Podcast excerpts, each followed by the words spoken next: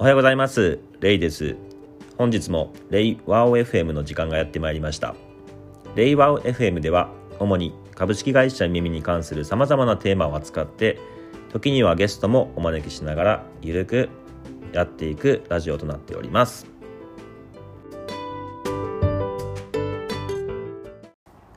はい。本日はですね、えー前回に続いてシャドウプラクティスステップ2という形でステップ1に続いて、えーどういうステップでシャドウの統合を進めていっているかっていうところの説明をしたいと思います。最初に一番最初にシャドウに関しての、えー定義や、えーシャドウのメカニズムっていうのを説明しましたそして前回はステップ1という形で、えーまあ、シャドウ影を自分に取り込んでいく統合というんですけどもそのシャドウの統合に関するステップ1っていうものを説明しましたでステップ1っていうものの、まあ、復習をするとおさらいをすると、えーまあ、あまりにもそのシャドウの投影具合がめちゃくちゃ大きい、まあ、つなんかこう音音量とかあので言うとめちゃくちゃでかい。音量でかいわあいつ。みたいなそういうところの音でかすぎるよみたいなところをこう切り切り取って抑制して排除して、えー適切な音量にしましょうねみたいな。抑制するっていう感じですね。まあ、暴力的なコミュニケーションを排除しちょっと声でかいよシャドウ投影してるよっていうのをこう抑止する。そうすることによって今まで声を出せなかった人が声を出せるようになる。っていう形でボリュームのバランス調整がされました。で、まあ、その状態っていうのは結構健全な状態なんですけれども、まあ、ある意味こうシャドウを投影するような場面っていうのがなくなるんですよね。でまあ身近なこう家族とか恋人とか友人でプライベートではまあまあなんかこうよくぶつかり合ったりはあるかもしれないけども、まあ、会社ではめったにそんなこうぶつかり合うような機会シャドウを投影されるような機会ってなくなってくるんですよね。まあ、ある意味こう健全だけれども別の見方をすると、えっと、無菌状態みたいな、えー無菌室にいますみたいな。で、えーステップ1で説明したようにその状態のまま、えー外部の、えービジネスパートナーとのコミュニケーションビジネスコミュニケーションをするときには、えーある意味こうすごいシャドウを投影してくる人がいるわけなんですよね。無菌状態で育って一歩外に出るとうわめっちゃすごいウイルスあるみたいなそういう状態になるので、えーある意味こう会社の中で疑似的にその菌をこう発生させてで抗体を作るというか慣れさせるっていうところが必要っていう話をしました。それが、えーまあ、ワクチンみたいなもんですよねっていうところである意味弱毒化した、えーウイルスっていうのをこう体の中に混入するっていうのがワクチンなワクチンですよね。そういったものを疑似的に作り出すっていうところで、えーみんなにそのシャドウの投影が、えーされたとしてもあのえーそんなの慣れてるよみたいな状態を作ろうっていうのがこのステップ2っていうところで今日はステップ2のお話をしたいと思います。で、まあ実際にどうするかっていうと、まあこれは主にその僕ですね、片岡がそういう方行動することが多かったんですけども、あえて例えば暴言を吐くとか、暴言を吐く。最悪ですよね。普通に考えるとさいなんだこいつだって話なんですけど、暴言を吐くとか、えー、まあ適当な行動をとる。やっぱこの制度作ろうかな、やめた、みたいな。まあそういうその、何それみたいな責任感ないじゃんとか、いい加減じゃんとか、ちゃんと我々のこと考えてよみたいな感じで思わせるな行動をとるとか、なんかいろんなそのシャドウを誘発するよう、シャドウ誘発って言ってるんですけども、これは。その人のシャドウを投影させる。その怒りをその起こさせるようなことをあえてまあ煽るみたいな感じですかね。まあそういう行動をふざけるとか。そういうことでまあ、いわゆるある意味カオス的なものをあの意図的に混入して作り出すことによって、まあワクチンですよね。ワクチン。ワクチンを打つとみんなにワクチンを打つっていうのをやりますと。遠隔療法全員にバーってばらまくみたいな散布みたいな感じですね。スプレッド。これはどういうふうにするかっていうと、あの、結構あのこのポイントがあってあのこのワクチンってやっぱ弱毒化弱い毒でないといけないのでどうするかっていうとあのビジネス、まあ、会社における重要ななんか局面なんかプロジェクトでそのすごいもう重要な判断をしないといけないとか、えーみんなが真剣に話し合うべき、えーテーマ、えーとか結構その神経質になりがちな、あのテーマとか、えーでやっちゃうと、あの良くないんですよね。あのなぜならば、そこってみんなこう真剣に議論したりとか、真摯に向き合っている状況でふざけちゃうと、あの、そこはいくらシャドウと分かっていても、その自分たちがこんなに頑張ってるのになんでそれを馬鹿にするんだっていう形で自尊心を傷つけられるっていうところは、これはもう、あの、だ、シャドウの問いじゃなくて、誰しもがやっぱりそれは許されない行為っていう形で共通して闘争、闘争反応を引き起こすものなので、このウイルスを混入させる、弱毒化したそのウイルスであるワクチンを混入するっていうのは、その病気でもやっぱり健康的な状態の時にワクチンっていうのを打ちますよね。同じ同じように、そのワクチンを打つ状況っていうところは、その、あまりその、何ですか、えー、重大な局面であったりとか、あの敏感になるような、そういう話題においてはやんないんですよ。ある意味、些細なこと。え、なんでそんなつまらないことをの話でそんな態度取るのっていうことでやります。要するに、まあ、些細な、えー、話とかテーマとか些細な状況であればあるほど、えっ、ー、と、ワクチンの毒性っていうのは強くても OK っていう感じなんですよね。OK っていう。っていうのは結構これね、あの、これねって言うとあれなんですけども、間違いがちなところなので、あの、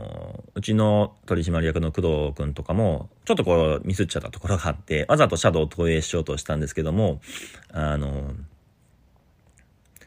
あの、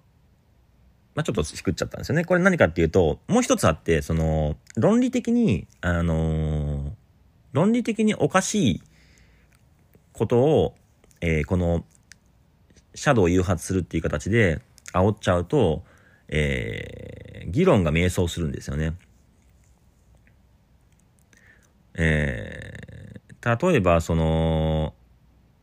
リモートワーク、まあ今在宅勤務の状況多いですけども、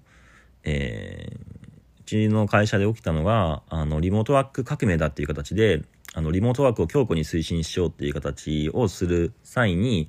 あの、わざとシャドウを投影、誘発する形でやった人がいたんですけども、まあ、河合くんなんですけども、河合くんっていうエンジニアの人がいて、何をやったかっていうと、その、まあ、リモートワーク、来たるべき未来を考えると、そのリモートワークっていうのを積極的に推奨しないといけない。特に耳の、まあ、ビあのポジションとかを考えると、そこを積極的に推進していくべきじゃないかというところで、何をやったかというと、その、えー、東京のそのオフィスビル、今契約してるんですけども、あの、5フロアぐらいあるビルの、だと契約してるんですね。その5フロアの、もうあの、も、全部解約して、ワンフロアだけ残して、あのー、やろうと。そうすることによって強制的にそのリモートワークせざるを得ない環境を作り出すので、まあ、ある意味そのリモートワーク革命を生み出すみたいな形で、あの、社内でその意思決定を、あの、促すようなプロポーザルですね、提案を行ったんですけども、その時に結構みんながその噛みついたというか、まあ、シャドウをと結局投影したんですけども、いや、何言ってんだと。あの、実際においてはそのビジネスにおいてその対面によるコミュニケーションも重要だったり、そのワンフロアに解約するっていうところに関しても、あの、本当に意義があるのかみたいな感じで、まあ、確かにその、論理的に言うと突っ込みどころはあるやっぱり内容ではあるんですよね。ちょっとやりすぎなんじゃないかっていう形で、その合理性に書くような内容の、えー、メッセージにえー、メッセージとともにワクチンですよね。ウイルスを混入、シャドウと誘発する形でやっちゃうと、まずその、どういうことが起きるかっていうと、そのメッセージを受けた本人は強烈にその、まずシャドウを感じると。で、見たくない自分があって、それをやみたくないから相手に投影するんですよね。その時に、その、その怒りとか嫌悪っていう感情を、あの、どういう、本人がですね、どういうふうにその、対処するかっていうと、その論理的な矛盾に、えー、攻撃を仕掛けるんですよね。例えば、そのワクチンを、えー、購入しますと。その時に、えー、お医者さんが、なんかもう、注射をするんですけども、なんか、あ、ごめん、間違えたみたいな感じで、なんかやたらその注射をこう間違いで刺して、なんかもう、針だらけみたいな、針の穴だらけになっちゃうみたいな、まあ、あの、例えばですけども、そういう状況って何やってんのって話になるじゃないですか。そのワクチンどころじゃねえ みたいな。そのやり方自体に対してこう怒りを投影するみたいな感じになっちゃうんですよね。まあそれと同じように、その、論理的な矛盾に目がいっちゃって、そうすると、あの、どんどんどんどんこう怒りが、あの、収まらずにどんどんどんどん相手を攻撃するんですよね。で、これどういうことが起きてるかって、結局、その自分がシャドウを誘発してるっていうことを正当化することになるんですよね。なぜならば、その論理的な矛盾があるから、それをつくことが正しいだろうっていう形で。そんなおかしなそのリモートワーク革命おかしなプロポーザルが通っちゃったら、その周りの人たちにも困るから、それをまあ自分が食い止めなければっていう形で、自分の行動、怒りっていうのを正当化して、その論理的な矛盾をついちゃうので、そうすることによって、本来、そのワクチンっていうのはどういうふうに作用するべきかっていうと、その自分がシャドウを投影してるっていうことを認知させないといけないのに、そういう抗体みたいな認知機能が作られずに、なんか正当、余計に正当化しちゃうっていう形になっちゃうんですよね。結構これがポイントで、なので、なんか重要、センシティブな内容、例えばセクハラとかもそうですし、センシティブな内容であったり、まあ、プロジェクトの重要な局面、今、一生懸命、この真剣にこの、喫緊の課題を解決しようとしている、そういうミーティングの真剣な場で、その、わざと、あの、みんなのシャドウを誘発するような行動をやってもいけないですし、まあ、論理的な矛盾があるような場面においてシャドウを誘発してもいけないっていうのがポイントなんですけども、まあ、あの、取締役の工藤がちょっとね、あの、論理的なあのー、突っ込みどころがあるようなやり方でやっちゃって、あのー、逆にみんなから あの、なんだそれはっていう形になっちゃったんですけども、まあまあ、あの、ここちょっと難しいポイントなんですけども、まあ、いわゆる、まあ、いずれにしてもこういったポイントをまあ理解した上で、えー、カオスエンジニアリング、シャドウの誘発をするような行動をどんどんやっていくと、どういうことが起きるかっていうと、論理的な矛盾っていうところもないので、突っ込みどころがないんですよね。例えば、僕がやった事例としては、えー、会社にゴミが落ちていたら、えー、ゴミ箱に捨てましょうとか、えー、ゴミを片付けましょうみたいな、そういうテーマであのやるんですね。まあ、何言ってんのって話ですね。もうわざわざそんな当たり前なこと言わないでくださいっていうような、あの、そういう、そういうツッコミが実はあったぐらいに、その当たり前のことにおいて、あの、シャドウ誘発するような、あの、言葉遣いとか、えメッセージを、あの、織り込むっていう形でですね。例えば、あの、例えばですけども、えー、ゴミを、ゴミが会社に落ちていたとしても、まあ、それを片付けない、ゴミ人間というのは、えー、耳においては、えー、一人もいない。まあ、そういった整理整頓が100%完璧にできる。まあそういった見本となるような行動をとっている会社ですよね。みたいな、まあそういう例えばメッセージを投げると、まあどういうことかっていうと、まず主題として話、話をしているのはゴミを、えー、ゴミがあったら捨てましょうと。それもみんなできてるから、あの素晴らしいですよねって言ってるだけで、は、何言ってんのって感じなんですけども、まあ一つ一つの言葉としては、例えばそのゴミ人間っていう言葉が出てくるんですけども、これは何かっていうと、そのある意味こう人をこう、何て言うんですかね、こう非難するようなちょっと言葉にはなってるんですよね。そういった部分に関して反応する人もいたりとかするんですけども、よくよくこう論理的に捉えると別にそのゴミのような人間っていう形で、その人格を否定するものじゃなくて、そのゴミがあった時にそれを捨てられないようなゴミ人、人をゴミ人間っていうふうに、ここでまあ競技に定義しているだけであって、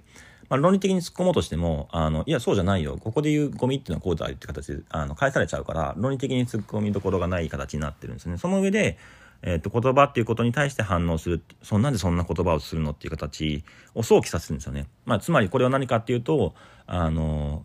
結構人によってはその言葉尻をすごく特にスラックのようなオンラインコミュニケーションには捉える人がいてそんな言葉遣い不愛想な言葉遣いとかそういうなんかこう言葉やらないでくださいみたいな形である意味時にはシャドウを投影する人がいるんですけどもやっぱりそれはその人のその原体験として、その人に対しての思いやりとか、人に対しての心遣いとか、言葉遣いというところを過度に、その、あるべき、でそういう言葉を使わないと、例えば、えっ、ー、と、原体験として、幼少期、そういう非難されたりとか、言葉遣いしっかりしないとか、相手に思いやり持って、えー、対応しなさいっていう形が過度にあった場合っていうところは、そういうちょっとした言葉遣いっていうところで、あの、荒々しい言葉とか、思いやりないような、に思えるような言葉をやった時に、バーって攻撃しちゃうんですよね。まあ、これって結構オンラインではよくありがちで、ちょっとした言葉尻で捉えて、わーって騒ぐような人、まあ、そういう人のシャドウを誘発して、そういう人に気づかせると。いうことになってるんですけども、まあ、ここではそういった論理的な矛盾がないように、あるいは些細なことをテーマにしちゃってるので、わーって噛みつくことはせずに、自分の中で悶々として、うっって湧き起こる感情っていうところを自分で認知しながら、それを論理的な矛盾もないのないので、突っ込みどころもないから、うって言いながら、あの、自分の中であれなんで怒ってんだろうみたいな感じで認知するみたいな、そういう風になってますし、まあ場合によっては、そういうそのゴミ人間の話の、えーと、スラックのメッセージとともに最後に解説文で、えー、シャドウの解説をしてこのこのシャドウの誘発に対してその怒りを感じる人はこうこうこういう、えー、シャドウがありあり得る可能性がありますみたいな解説文までこう丁寧に、えーまあ、くっつけてはくったりするので、まあ、あの認知機能というところをこう作り出す役に立つんですけども、まあ、そういうことをよくやってますね。で、これをこれをまあやり続けるっていうところがステップ2のフェーズなんですけれども、まあそうすることによって、その弱毒化したウイルス、あの、ワクチンというのを投入することによって抗体が出来上がるという形で、まあ外に出ても大丈夫なあの訓練っていうのが出来上がるんですよね。これがまあ、あの、ステップ2ですね。まあそうすることによってこう戦う準備ができたというか、まあ少々荒々しい現場に行っても俺たち大丈夫だぜ、シャドウ、シャドウ投影しないぜ、みたいな感じに、まあなる部分はあるんですけれども、ここで起きたステップ2におけるその後の結果って何かっていうと、あまりにもその、えー、ワクチンを投入しすぎると、もうなんかこう、シャドウを投影することができないというか、まあ、その自分のその感情っていうのが起き上がった時に、あ、これシャドウっていう形で抑えちゃう部分もやっぱりあるので、そこでこうどう自分の感情を表現していいかっていうところがなかなかちょっとこう分からなくなっていくみたいな形で実際に、え、どういうことが起きたかって最近なんか自分のその感情っていうところをその出していいのかどうかっていうところがあのちょっとね悩みというかちょっと苦しんでますみたいなところがやっぱ起き始めたんですよね。まあ、ワクチン投与のこうワクチンの副作用みたいなことが起きたんですよね。まあ、あの、これ程度の問題ですけども、ある意味、まあ、通らないといけないあの部分でもありある意味ある意味やりすぎてしまうとそれによってこのなんかこう副作用が起きてしまうので症状が、まあ、良くないんですよね。ということでその後のそのステップ3っていうところに移っていくんですけれどもそのステップ3というところでは、えー、シャドウの誘発シャドウの誘発という形で、えー、わざとこうシャドウを投影させるような、えー、そういうアプローチを取ることで今までその、感情を出せなかったっていう人のその怒りの感情とか、え不安な感情っていうのを、まあ、ある意味こうこじ開けるというか、まあ、そういうようなアプローチをしました。まあ、あのワクチンに例えて言うと、えステップ2ではあのみんなにワクチンを、えー、まああのいっぱいいっぱい散布していっぱいワクチンを投入してあのある意味こう、まあ、安静な状態にこう追いやられてもうあの会社に出社できずにまあもう本当にこうセンシティブになってこうねそういうこう出社できないわみたいな感じでねあの今起きているそのコロナウイルスじゃないんですけどもその神経質な状態になっていると。であのそういう状態から解放されてステップ3っていうのは、まあ、ある意味そのみんなワクチン、えー、打ってるから大丈夫だよね少々大丈夫だよねっていう状態なのであの無理やりまあお、お前は会社に出社してもいいんじゃないの？みたいな感じで無理やり会社に、えー、出社させるみたいななんかそういうことを行うっていうのがあのステップ3になるんですけどもまああのそれがまあシャドウの誘発っていうようなところでこの次にあのステップ3っていうところで、えー、そのシャドウの誘発っていうところを説明していければなと思います。はい。以上、シャドウステップ2でした。